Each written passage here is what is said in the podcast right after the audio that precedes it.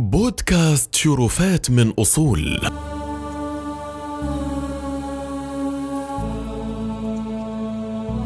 ارتكزت هذه الحلقة على مقالة للأديب مصطفى صادق الرافعي بعنوان قرآن الفجر.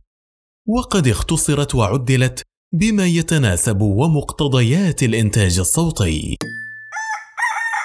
بسم الله الرحمن الرحيم. الحمد لله رب العالمين. قرآن الفجر.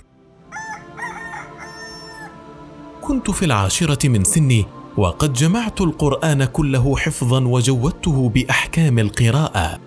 ونحن يومئذ في مدينة دمنهور عاصمة البحيرة.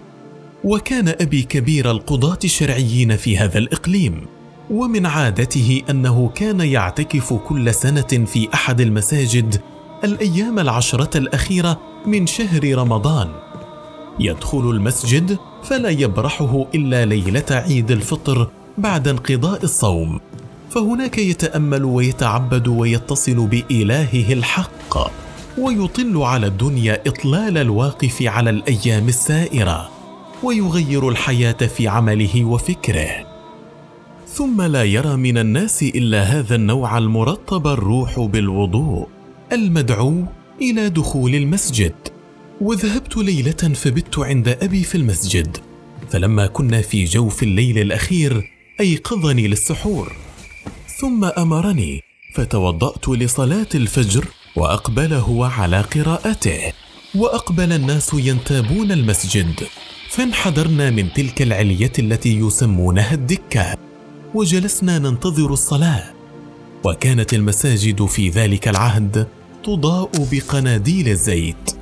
في كل قنديل ذبالة يرتعش النور فيها خافتا ضئيلا. يبص بصيصا كأنه بعض معاني الضوء.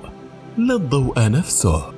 فكانت هذه القناديل والظلام يرتج حولها. تلوح كأنها شقوق مضيئة في الجو. فلا تكشف الليل ولكن تكشف أسراره الجميلة. وكان الجالس في المسجد وقت السحر يشعر بالحياة كأنها مخبوءة ويحس في المكان ببقايا أحلام ويسري حوله ذلك المجهول الذي سيخرج منه الغد.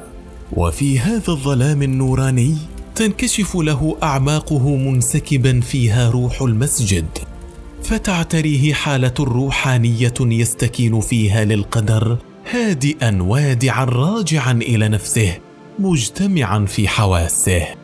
ثم يشعر بالفجر في ذلك الغبش عند اختلاط آخر الظلام بأول الضوء. شعورا نديا كأن الملائكة قد هبطت تحمل سحابة رقيقة تمسح بها على قلبه. لا أنسى أبدا تلك الساعة ونحن في جو المسجد والقناديل معلقة كالنجوم في مناطها من الفلك وتلك السرج ترتعش فيها ارتعاش خواطر الحب.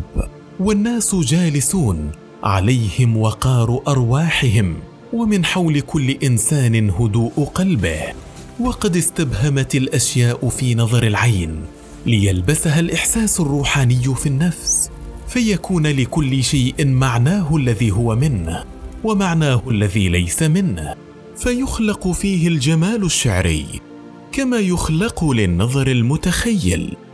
لا أنسى ابدا تلك الساعة وقد انبعث في المسجد صوت غرد رخيم يشق صدفة الليل في مثل رنين الجرس تحت الأفق العالي وهو يردد هذه الآيات من آخر سورة النحل. ادع إلى سبيل ربك بالحكمة والموعظة الحسنة وجادلهم بالتي هي أحسن. إن ربك هو أعلم بمن ضل عن سبيله وهو أعلم بالمهتدين وإن عاقبتم فعاقبوا بمثل ما عوقبتم به ولئن صبرتم لهو خير للصابرين واصبر وما صبرك إلا بالله. ولا تحزن عليهم ولا تك في ضيق مما يمكرون. إن الله مع الذين اتقوا والذين هم محسنون. وكان هذا القارئ يملك صوته. أتم ما يملك ذو الصوت المطرب فكان يتصرف به أحلى مما يتصرف القمري وهو ينوح في أنغامه وما كان إلا كالبلبل هزته الطبيعة بأسلوبها في جمال القمر فاهتز يجاوبها بأسلوبه في جمال التغريد. كان صوته على ترتيب عجيب في نغماته يجمع بين قوة الرقة وبين رقة القوة. ويضطرب اضطرابا روحانيا كالحزن اعتراه الفرح على فجأة. يصيح الصيحة تترجح في الجو وفي النفس وتتردد في المكان وفي القلب ويلمس بها الكلام الإلهي الروح فيرفض عليها بمثل الندى. فإذا هي ترف رفيفا وإذا هي كالزهرة التي مسحها الطل. وسمعنا القرآن طريا كأول ما نزل به الوحي فكان هذا الصوت الجميل يدور في النفس كأنه بعض السر الذي يدور في نظام العالم. وكان القلب وهو يتلقى الآيات كقلب الشجرة يتناول الماء ويكسوها منه واهتز المكان والزمان. وبدأ الفجر كأنه واقف يستاذن الله أن يضيء من هذا النور. وكنا نسمع قرآن الفجر وكأنما محيت الدنيا التي في الخارج من المسجد. وبطل باطلها فلم يبق على الأرض إلا الإنسانية الطاهرة ومكان العبادة وهذه هي معجزة الروح متى كان الإنسان في لذة روحه مرتفعا على طبيعته الأرضية. أما الطفل الذي كان في يومئذ فكأنما دعي بكل ذلك ليحمل هذه الرسالة ويؤديها إلى الرجل الذي يجيء في من بعد. فأنا في كل حالة أخضع لهذا الصوت.